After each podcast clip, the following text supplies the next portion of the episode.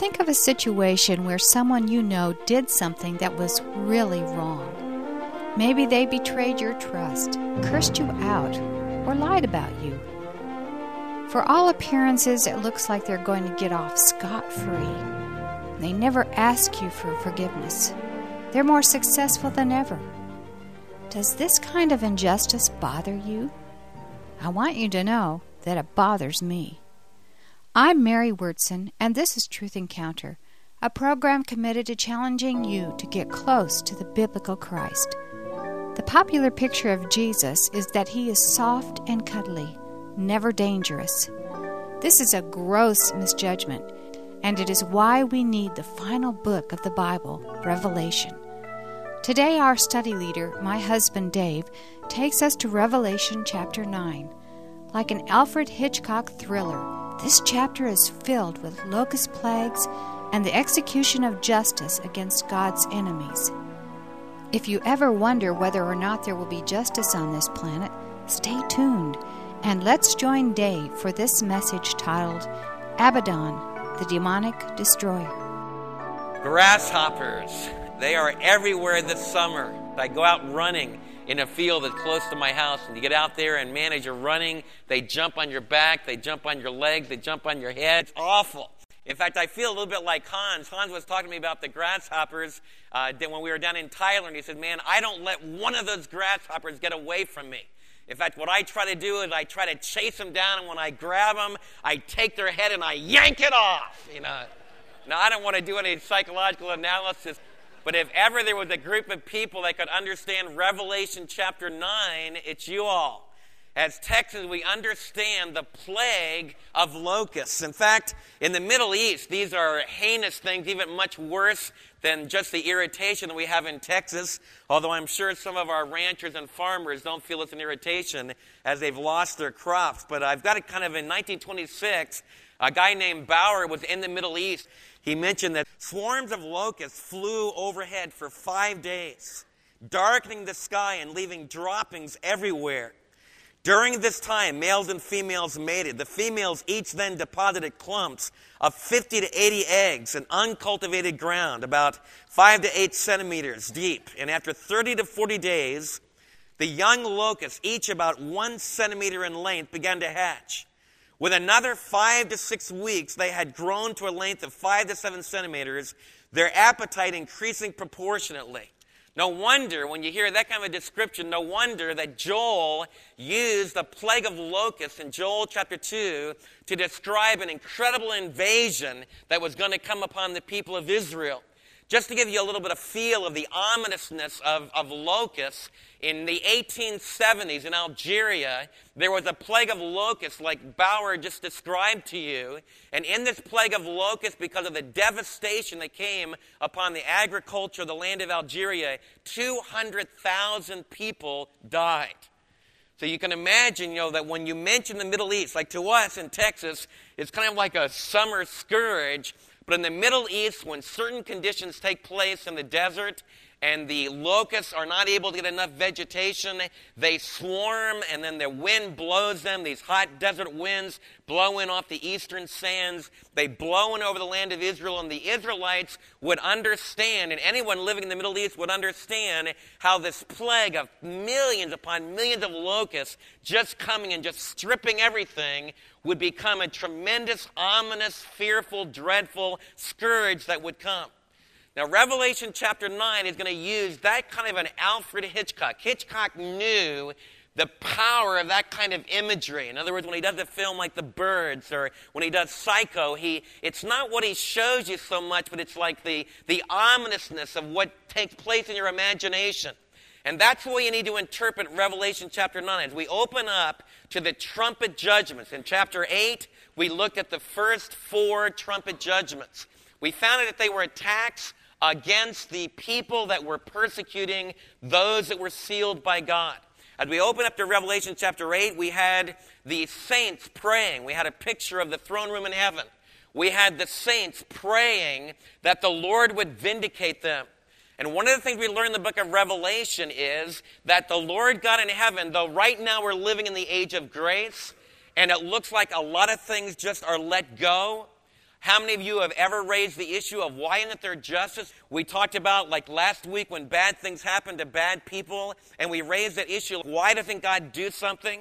We talked about the fact that now we're living in a time of grace. For by grace are you saved through faith, and that none of yourselves, it's the gift of God, not of works, lest any man should boast. But the book of Revelation teaches us and it warns us against ever taking God's grace lightly. Because in the tribulation period, as things begin to polarize and Antichrist begins to gain power over planet Earth, and he begins to attack the people of God, and the people of God, there are many martyrs, thousands upon thousands of martyrs, people losing their life, they're beginning to call out to God. God, how long are you going to let this go on? We saw that in Revelation 6. We see it again in Revelation 8. How long will you let this go on? Revelation 8 and 9 is God beginning to answer that questions as he begins to pour out, first of all, natural plagues against the kingdom of Antichrist. And today, in the trumpet judgments that we look at today, we have demonic hordes, a tremendous demonic plague that comes upon the people of God. We learn some things that are very important as we look at this chapter. You need to enter into this visually. You need to try to picture in your mind. We also need to try to see behind this imagery because remember in Revelation chapter 1, John said that God was going to signify, he was going to picture for him what he wanted John to communicate to his audience.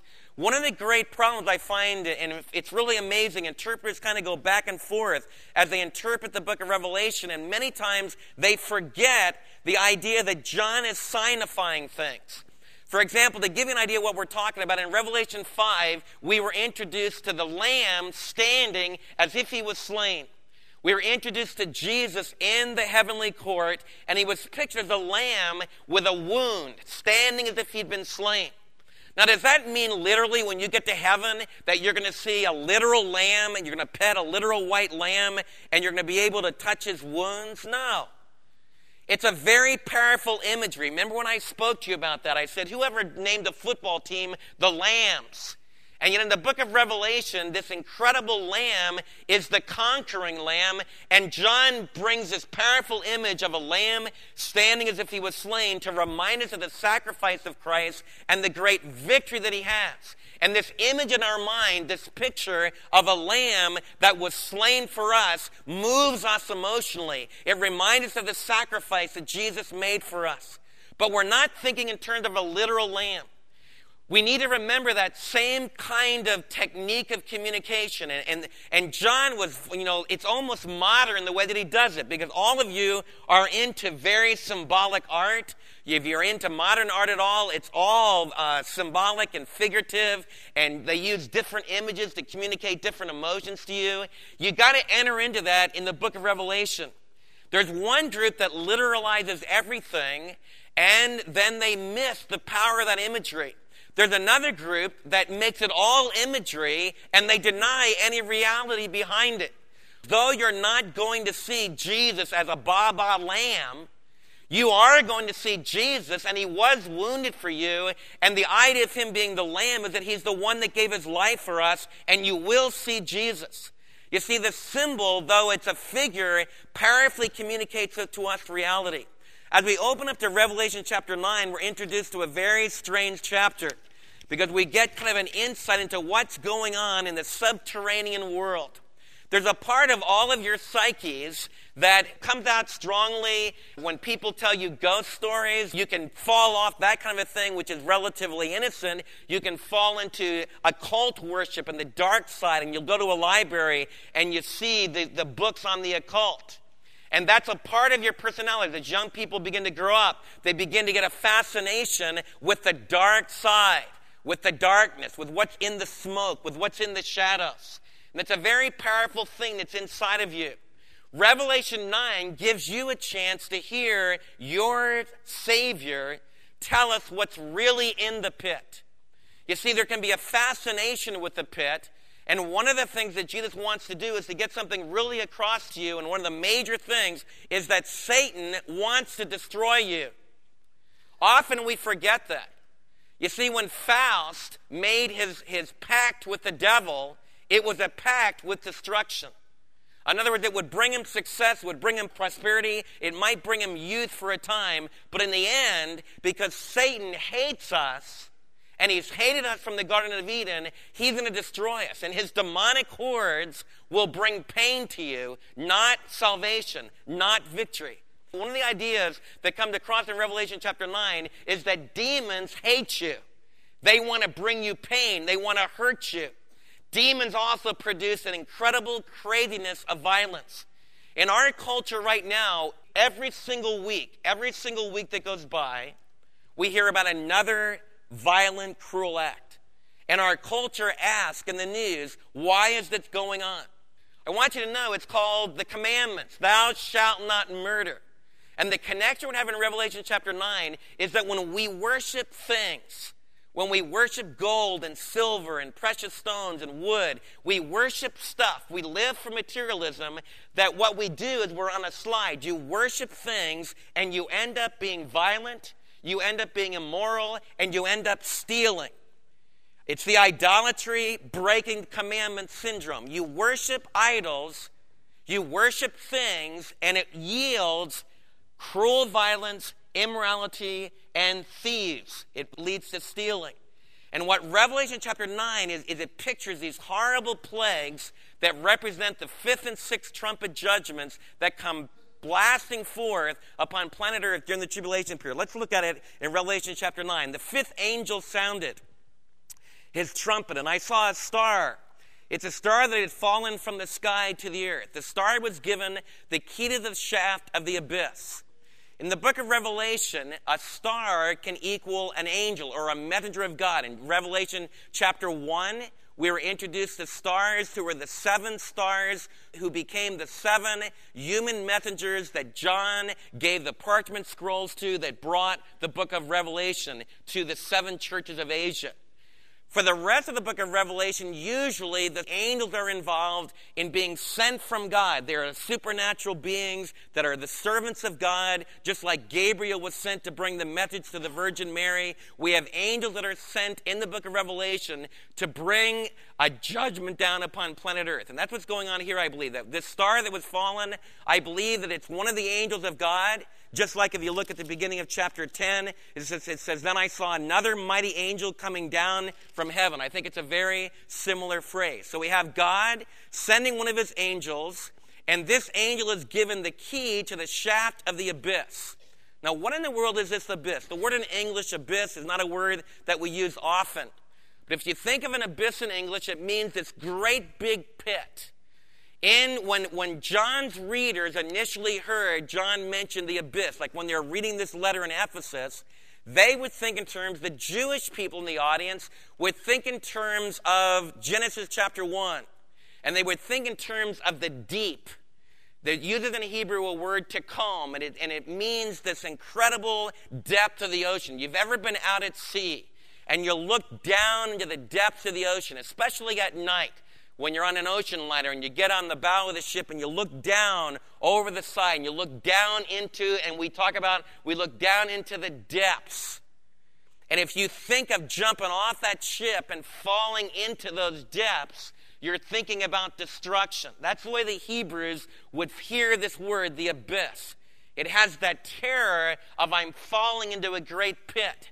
I remember when we were up in Montana, there was a place where the water of the Boulder River came down, and then it dug a hole down deep through this rock, and it went for several, maybe about 400 yards underneath these rocks, plunging about another thousand feet, and then it blasted forth at the bottom into the river, which was several hundred feet below the area where we were standing. And I remember, you know, looking at that rushing water going into that abyss and, you know, somebody was saying, hey, man, that would make a great ride. Man, you could jump in there and, you know, you go flying through. It'd be better than Six Flags. And I'm thinking, you got to be kidding. You go in there and you're going to get ground up. It's going to be the end of you. And, the, and that tremendous horror comes over you. You've all had that feeling. That's the feeling of the abyss. In the Lord Jesus' ministry, when he set free the man that was the Gadarene demoniac, and he was acting crazy, and the demons were cast out of them, and they said, Don't send us into the abyss, into the pit. let us go into the herd of swine. Remember, the demons went into the herd of swine, and then they ran down the cliff into the sea and were destroyed. But there you have that idea. The demons don't want to be imprisoned in this place that's the abyss, this pit. And so we have Jesus himself entering in to this idea that there's some place, there's a place that's like a, like a holding tank for demonic beings, for the henchmen of the evil one. And that's a very real thing. What I want you to realize, it's not saying in this text that you can drill down from the crust of the earth and go right down to the core of the earth, and about maybe three quarters of the way down, you're going to hit the abyss and you're going to let demons out. It's not what it's saying. It's figurative language, and the, but the language communicates powerfully to us. We all feel this idea of the deep and the abyss and entering into a pit where you just go and go and go and go. And this pit is like a gigantic furnace because it says that when he opens the abyss, smoke rises from it like the smoke from a gigantic furnace. And so this is hell. This is not the final hell. That's not the final lake of fire that Satan and his henchmen and all those that are not found written in the book of life are going to be in. But this is like a temporary place where God holds some of the demonic beings. Very possibly also, Jesus talks, when he talks about the, the rich man and Lazarus, he talks about a place that's very similar to this, but would be a place where those that die without Christ. Now, I want, to te- I want to say something. In our culture today, the idea of the abyss, the idea of there being a place where the, those that don't have the belief in Jesus and those that don't trust in Him will be suffering is totally unheard of. We want to deny that as Americans. The reason we deny that is we don't understand the, the incredible heinousness, the incredible infectiousness, the incredible destructiveness of evil. In other words, what we have here in the book of Revelation, we have, we have evil exposed for us in the way that it really is. In our culture, it's not until evil really hits us. Like when somebody rapes one of our daughters, when somebody commits violence against our house and breaks into our house, when somebody vandalizes our car, suddenly we get really serious about the need for there to be judgment. Well, if you multiply that a million, million, million times, you'll feel a little bit what God feels when people break his moral, ethical rules. That's why his son had to die. Jesus died because our sin is really that bad. And Jesus took the penalty that we deserved. But if you don't respond to what Jesus did for you, if you don't receive the gift that God wants to give you, then I want you to know that there's going to be justice. And the abyss gives us a feel for what that justice is like. I believe that there's not a literal place that is in the core of the earth where there's fire burning, and, and you, intellectuals can easily make a joke of that. And they can ask questions like, How can there be a fire when it says that it's outer darkness? And when you talk like that, what you're doing is you say, well, the literal thing couldn't possibly be true, but you're also saying, well, I know all the kinds of fire there are. I know all the different kinds of darkness that there are. And you're also failing to get the point of what God is saying is that there's a place that's like darkness. There's a place that's like fire. There's a place I use all these physical things that are heinous to us. And we think of fire burning us and hurting us. We think of smoke that's rising up and hurting our eyes and, and making it so we can't see and we think of being in smoke where we, where we, can't see where we're going, so it makes us be paralyzed and, and that we're fearful because of that. All of that imagery is involved in what John's portraying to us. And I want you to realize that there really is a Satan. There's really demonic hordes that are underneath his control, and you can't explain the heinousness of human evil as you look through human history and the evil that's present in our culture today, you can't explain it just in terms of human psyche and human influences and genetic influences. And you need to understand that because if you start messing around with the evil one, he bites and he bites really hard because he hates you. I have a strong terror about getting involved with the occult or with evil or with wickedness at all. I have a great fear of it. It's just as strong as that fear that I had when I was standing on the top of that rock, and all I had to do was just jump one foot, and I can plunge into that abyss and be smashed through those rocks in Montana. I have just as strong a fear. It holds me back from doing wrong when I look into the abyss of what Revelation 9 is talking about. I want you to see, though, as we think about this evil, John is also telling us that God is the one who ultimately holds the key. What it means here is that Satan's able to do his thing. He's able to go into the world. He's able to wreak his destruction. But he can only go so far. God only permits him. The idea of the angel opening up the abyss is that Revelation is telling us who's really, really in control. And that's very important. That's why you worship Jesus. It's why we honor him. Because ultimately, when all is said and done, Satan's not the one with the power ultimately.